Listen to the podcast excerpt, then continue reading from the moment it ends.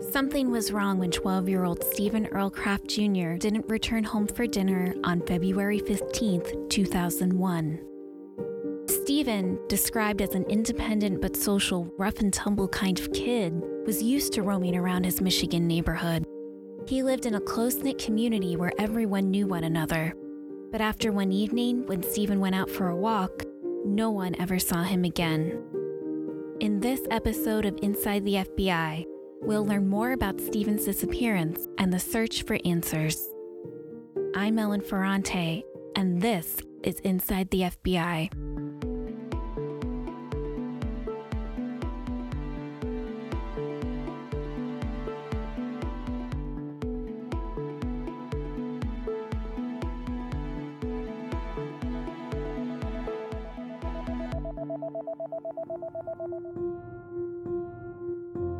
Stephen Earl Kraft Jr. was living in an area of Benton Harbor, Michigan called Benton Heights, where he was last seen on February 15, 2001.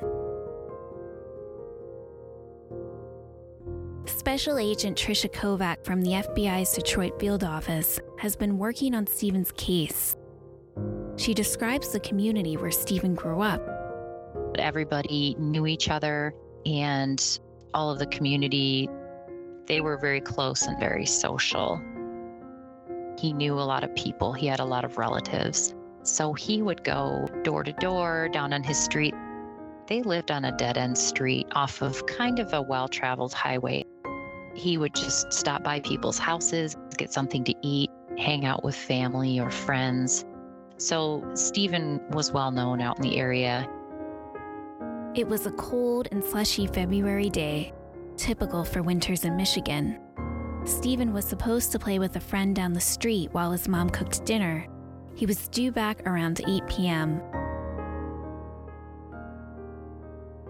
Stephen headed out with his two dogs.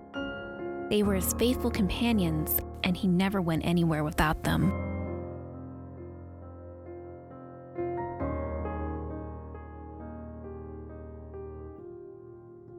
Stephen was last seen with his dogs sometime between 7 and 8 p.m. When Stephen's parents realized he was missing, they asked around the neighborhood if anyone had seen him. Around 1 a.m., they contacted local law enforcement to report their missing child. A few days later, the FBI joined the investigation. Local law enforcement and FBI agents went door to door to canvass neighbors for information. They also spoke to registered sex offenders in the area. Stephen enjoyed spending time in the woods, so the investigation covered local and neighboring ponds and small lakes. Although Stephen's dogs were initially missing as well, one of them returned home after a few days. His second dog was later found several blocks away, but there were still no leads as to what happened to Stephen. Law enforcement publicized the search nationwide. From the beginning, they were very proactive in putting out the information. There were numerous newspaper articles. Stephen's case was covered on America's Most Wanted by the following July. In 2002, he was featured on a NASCAR racing car. So Stephen's story was out there. In the past few years, we have done media blitzes and we've done billboards. Stephen has regularly had age progressions done on the National Center for Missing and Exploited Children page, and his pictures are featured on the FBI Missing Children page as well. Over 22 years have gone by since Stephen was last seen but this has never stopped being an active case. The FBI and law enforcement continue to look for him and find out what happened that fateful February evening. Sadly, both of Stephen's parents died shortly after the 20 year anniversary of his disappearance.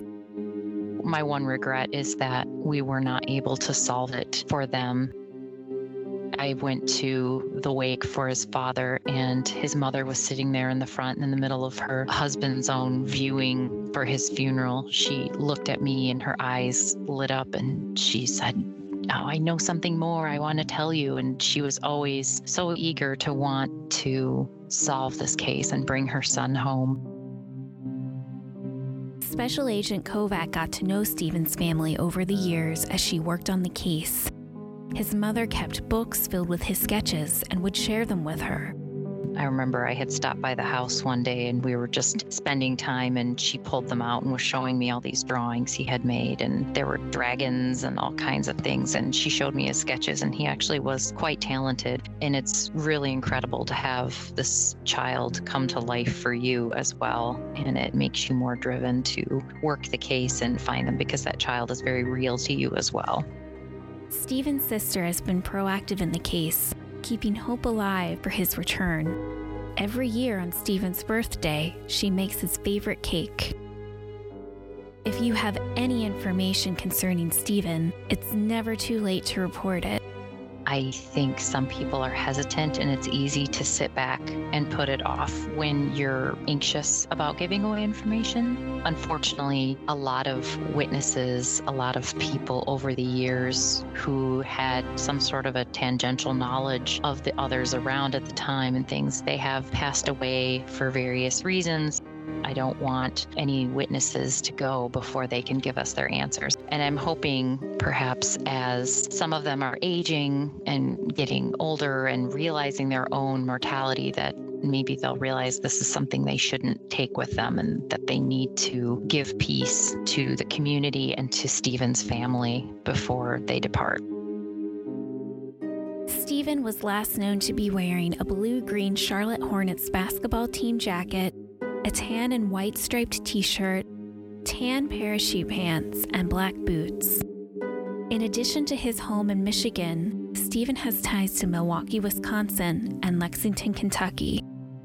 If you have anything to share concerning Stephen, please contact your local FBI office or the nearest American embassy or consulate. You can also contact the Benton Township Police Department at 1269 926 8221 or Crime Stoppers at 1 800 342 STOP. To submit an anonymous tip online, please visit tips.fbi.gov. Since Stephen was last seen in Benton Heights in 2001, the neighborhood has changed. The house he grew up in has since been torn down, as have a number of buildings on neighboring streets. Today, a local airport takes up that space. What remains is the search for Stephen.